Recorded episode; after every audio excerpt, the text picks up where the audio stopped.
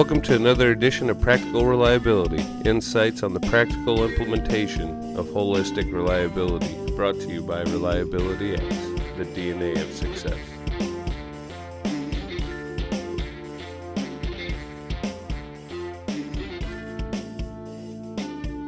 I'm George Williams, and with me is Joe Anderson. And we are talking today about implementation strategies, or how to get started, or you know, what's my first step, and how do I how do I implement the planning process in my organization. Uh, so when I think about the implementation of planning, I guess the first thing you need to do is uh, realize that you should have a planner or the planning process, right? You, you Oh, yeah. yeah, and we talked earlier in, in one of our segments regarding the value of planning. So let's assume that you've made the decision at this point. We're going to get started. What, what do I got to do? Well, first, you need to get them some training. So we can help with that. If you visit our website at www.reliabilityx.com or send us an email at ask at reliabilityx.com, uh, we can get you more information there. Uh, but, you know, ordering books, sending people books, whatever, sending them out to training. Of course, you have your class at uh, University of Wisconsin, um, the planning and scheduling class. I think it's a good place to start. Um, so once you start to identify, um, or you get them trained, I guess uh, the time is to start um, identifying if you have a backlog. Um, if not, uh, you got to start uh, your requirements on putting everything on work orders, uh, taking your PM inspections, and and uh, creating follow up work orders or whatever to start generating a backlog. Without a backlog, you can't plan. Um, so you can start there. And what if it, so uh, I'm an organization, should I, you know, let's say I have 20, 30 people in my organ, should I immediately scale to what, what I need from a planning and scheduling standpoint? No. Should I pilot it someplace? Because there's going to be, you know, conflicting, uh, the, the whole change management piece has to occur, right? The, Mhm. the, the whole change curve has to occur for the technicians and for the supervisors and even the planner that you hire. So, you know, should they should they go all out and, and hire everybody and, and, and start big, or should we pilot this and, and see where it goes? I guess it depends on how much confidence you have, but I would start small. Uh, you always start small, right? Um, trying to go from zero to hero overnight never works. You always start small, maybe pilot it in an area where you can focus on just a few mechanics um, and then prove out um, the efficiencies and, and develop a system and a process in order to implement to gain those efficiencies. So I'd probably start there, um, and then you can scale it up from there. The other piece is it's unrealistic when you're starting out to try to schedule 100% of their work. Um, so again, start small, few jobs here, few jobs there, um, and then start developing job plans uh, based on those tasks. Take a common task is probably the easiest way. Um, a, a, a common PM that's done, or a, a common work order that's done over and over again, and develop a job plan with a task list to that, and then just continue it from there. Yeah, I think that's that's really good advice, and and starting small allows you to capture well, what's the what's the planner need that he doesn't have? You know, uh, are the drawings a mess? Do we not have any documentation? And then you can make decisions on whether you do or don't want to go down the path of getting all those things. Um, but when you start small, then you can identify well, how much time does he need to build a job plan library, and how much time does he need to build a bill material list, if the this those things don't exist today and then you can kind of scale your success and how much how many how many technicians that planner can plan for based on what that workload looks like Mhm. if the planner's coming in and you've always had great engineering turnover packages like everybody right i Mm, it's- yeah, I'd everybody has those. one, but yeah. everybody has those Yeah. and and when everything's in good place you know 15 to 1 20 to 1 sounds like a good ratio but if if your CMMS is a mess and you're hoping that the planner or going to charge the planner with building all the bill of materials building all the job plan library build it you know creating the database that'll allow him to plan for 15 20 people maybe initially he needs to plan for 5 or Right. 10 right Yep, you're gonna overwhelm him and and then you uh, you smash every, you know, you crush it, everything. Um, so you got to start small and grow it from there. And where are you at on, uh, you know, should this be a formal project plan? Should this be a, you know, a, a, steering team managing this? Is, you know, how, how do you, how do you control what's happening on the planning side and, and, and make sure that it's successful? Yeah, I wish there was a recipe, but that's a depends question as well because uh, knowing uh, most of, at least from my background, most of the places I've worked for, um, with the leadership team that we had, that would have been a waste of time anyway. So it would have been me um, sitting him down, setting goals and expectations, and trying to stick him to it. Um, if you have an organization that has great leadership and they're disciplined and, and can do those things, then yeah, um, you could have a steering team meeting or something to try to help guide him. Um, but like I said, I've, I've never really seen that before. So, so I guess that, you know, if if the common industrial approach or or uh, organization is not set up for managing it to that level, how do we make sure that the planning aspect is successful? So a planner is going to come in, and a company's going to say, okay, yeah, we want a planner. We're going to go down this planning and scheduling path. We have 40 technicians. We're going to hire one guy. And you and I know he's not going to be successful if he's planning all 40. Mm-hmm let's say he plans for 10 and he starts to gain efficiency, you know, in order for them to realize, well, now I can have a second planner, which is what I'm going to need to manage 40 people or maybe even a third. How, how are they going to prove out? And is it the planner's responsibility to prove out the effectiveness? No, it's a planner's responsibility to be effective but it's the I would say the maintenance manager or supervisor, depending on your hierarchy. Um, it's their job. It's their job to sit them down, denote the time, set up a schedule, stick them to the schedule, and and follow up with them all the time. Where you at on this? Where you at on that? You know, why aren't you building job plans right now? On your calendar should be building job plans. You know, uh, doing some of that follow up and making sure they're sticking to it. And if there's any struggles it's your job as a maintenance manager to either guide them or remove the obstacles or whatever so that you can see it uh, to fruition. And that's a you know lots of great points. And if you're a maintenance manager listening to this podcast, do not underestimate what a planning position can do for you it can find free resources. Mm-hmm. You, you, mathematically let let's just take so industry average double, is twenty five to thirty five percent wrench time. It can right? double your resources. Yeah. Right, right. So if you're twenty five to thirty five percent wrench time today, and a planner can plan for fifteen people and get them to fifty percent wrench time you've essentially increased your wrench. Let's say you started out at 25, you end up at 50. You've done a 50%, you know, 100% increase in your, your wrench time mm-hmm. and your effectiveness, uh, it skyrockets. I mean, you get done, you know, if you have 20 people, you're getting done the amount of work that 30 people would get done in a normal scenario or 40 people would get done in a normal scenario. So, you know, don't underestimate that and don't cut yourself short trying to find the head count. I would say,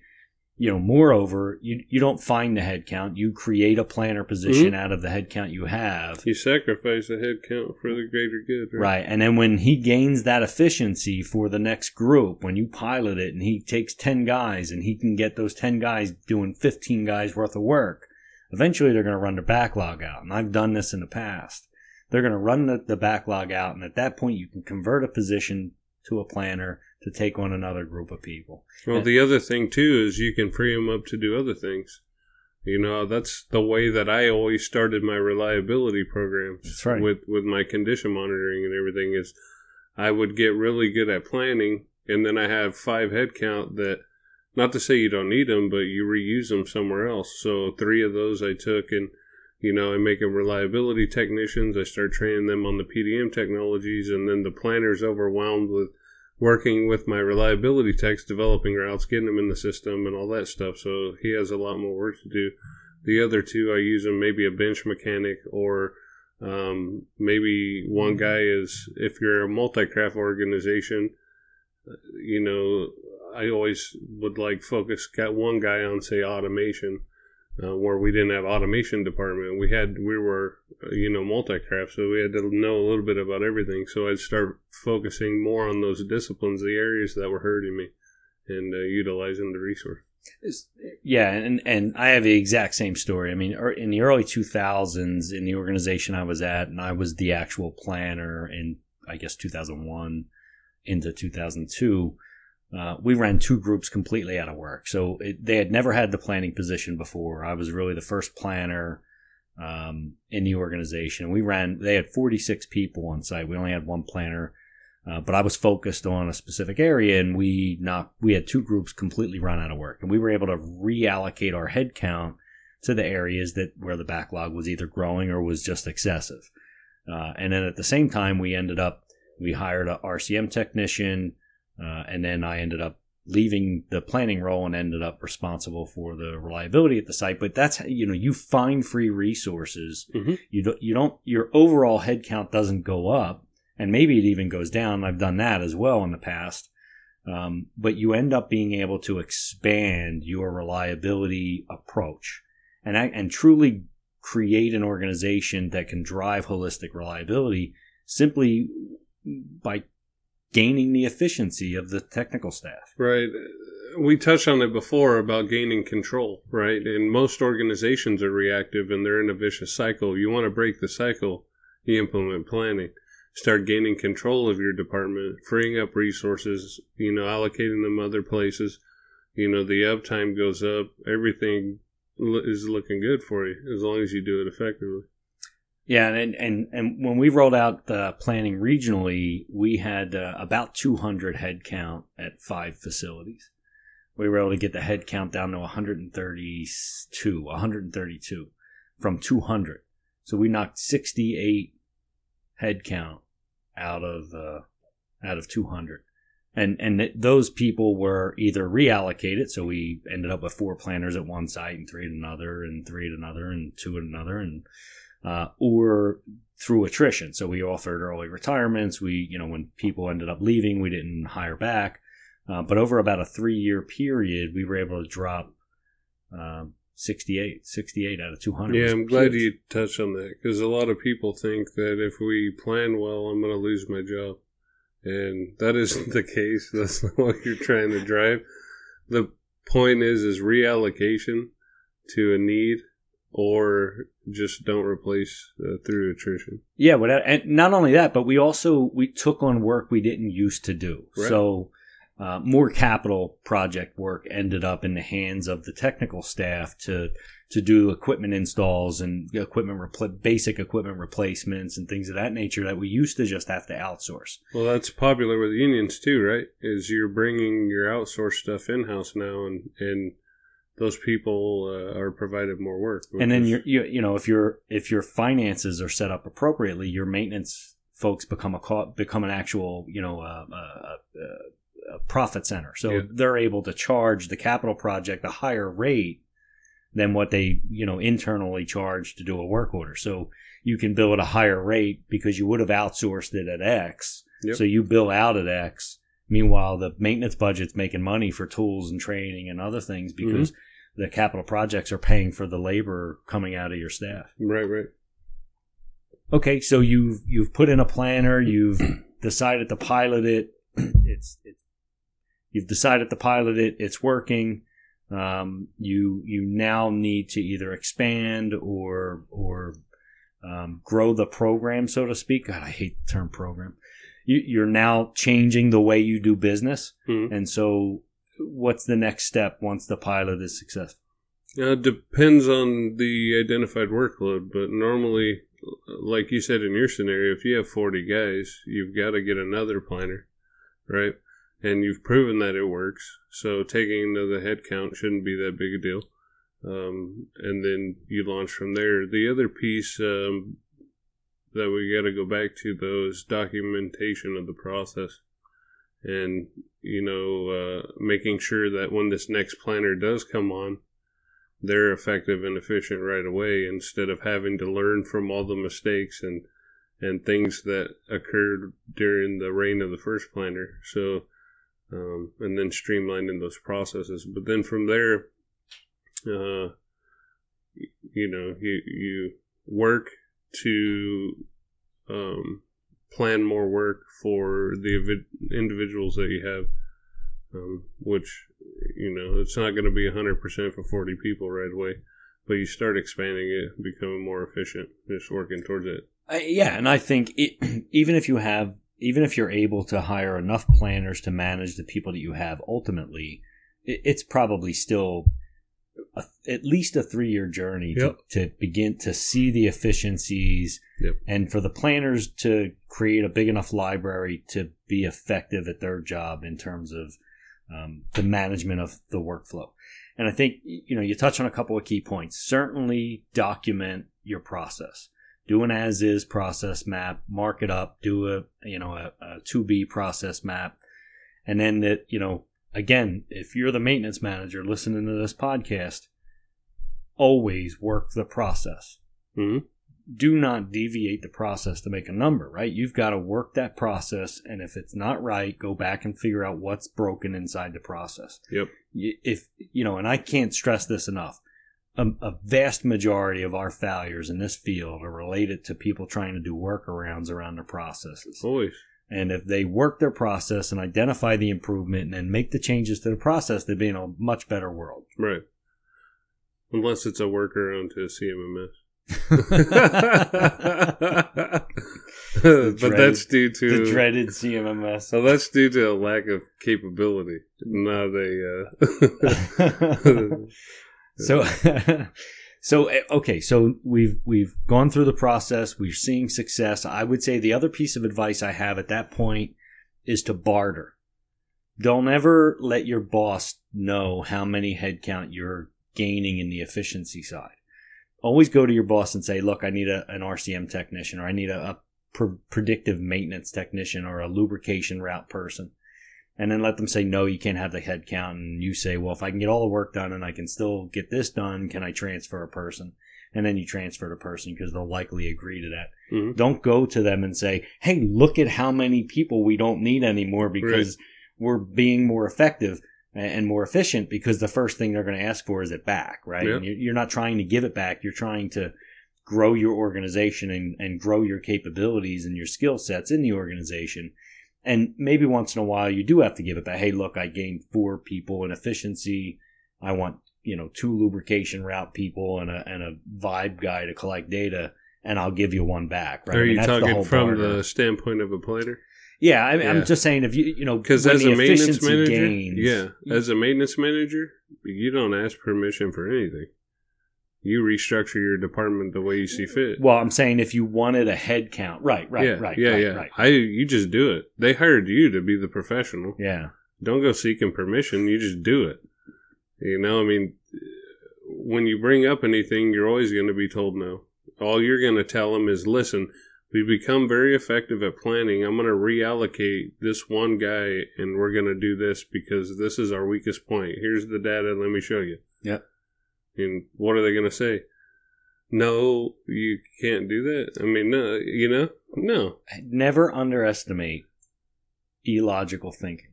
I understand, but if I'm not if I'm not adding any head count, there's there's nothing lost. Yeah, Right? yeah, yeah. you yeah, start bringing up head count right away, they're defensive. Yeah, I, I hear you, but I'm sure there's a thousand listeners right now that hopefully that uh that that are saying no, my boss would still push back and still figure out a way. I know, would so say it's gotta- the way that you're selling. But you're right though. You you've got to sell it. You've got to know who your audience is and how to talk to your audience Yeah. and, and sell it that way. Yeah. All right, awesome. So you've you've reallocated resources. You're putting things in place. Uh, at that point, you should you know you you hopefully you're at a point three years away where you have standardized lo- job plan libraries.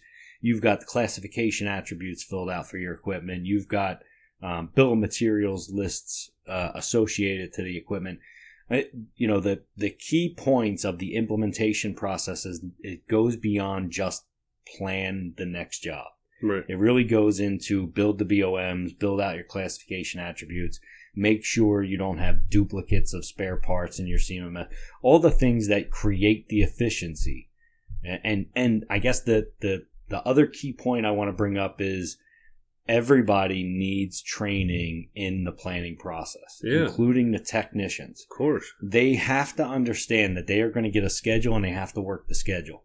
If they do the easy jobs first and then they're bouncing back and forth all over the plant, you don't gain the benefit of scheduling things by logistics. And so they also need to understand what the what the reasoning for planning and scheduling is. It's an easy sell to the technicians, especially when you start kidding. Oh yeah, our When job you- is to make uh, your job easy. Yeah, period. Right? It's yeah. like I'm going to give you all the parts, all the permits, everything that you need. All you got to do out of, do is go out and do some work, right? And we have five things on the boiler. I'm giving you all five, so you don't have to leave there today. oh yeah, yeah, yeah. I mean, they're all over that. They're going to help you all It's they a true can. story. True story. At, so at, at BMS, the first time, I guess at BMS, the first time we rolled out regional training for planners, I had I had moved from a, a localized position and I was responsible for this regionally. We go to a site, uh, and it's an R and D site, and we, we we show up and we're in an auditorium, and there's this particular site has about hundred technicians. We go to the site and we're going to deliver the training and I'm I walk into the auditorium and it's packed with people and I'm coming down the steps and a guy goes ah here we go again. Asset care is going to tell us how to do our jobs. This guy was the that that, that gentleman was the ceiling tile changer. Like literally he had 25 years experience cutting squares that were two foot by two foot, right? And cutting a couple of holes in them, putting a discussion plate in, and hanging them up. But anyway, so so we get we deliver the training, and you know uh, the site's really against it, and they don't really want planning and scheduling. Uh, about three years later, when that organization outsourced the maintenance staff and they weren't able to kind of keep up with that work, we went back.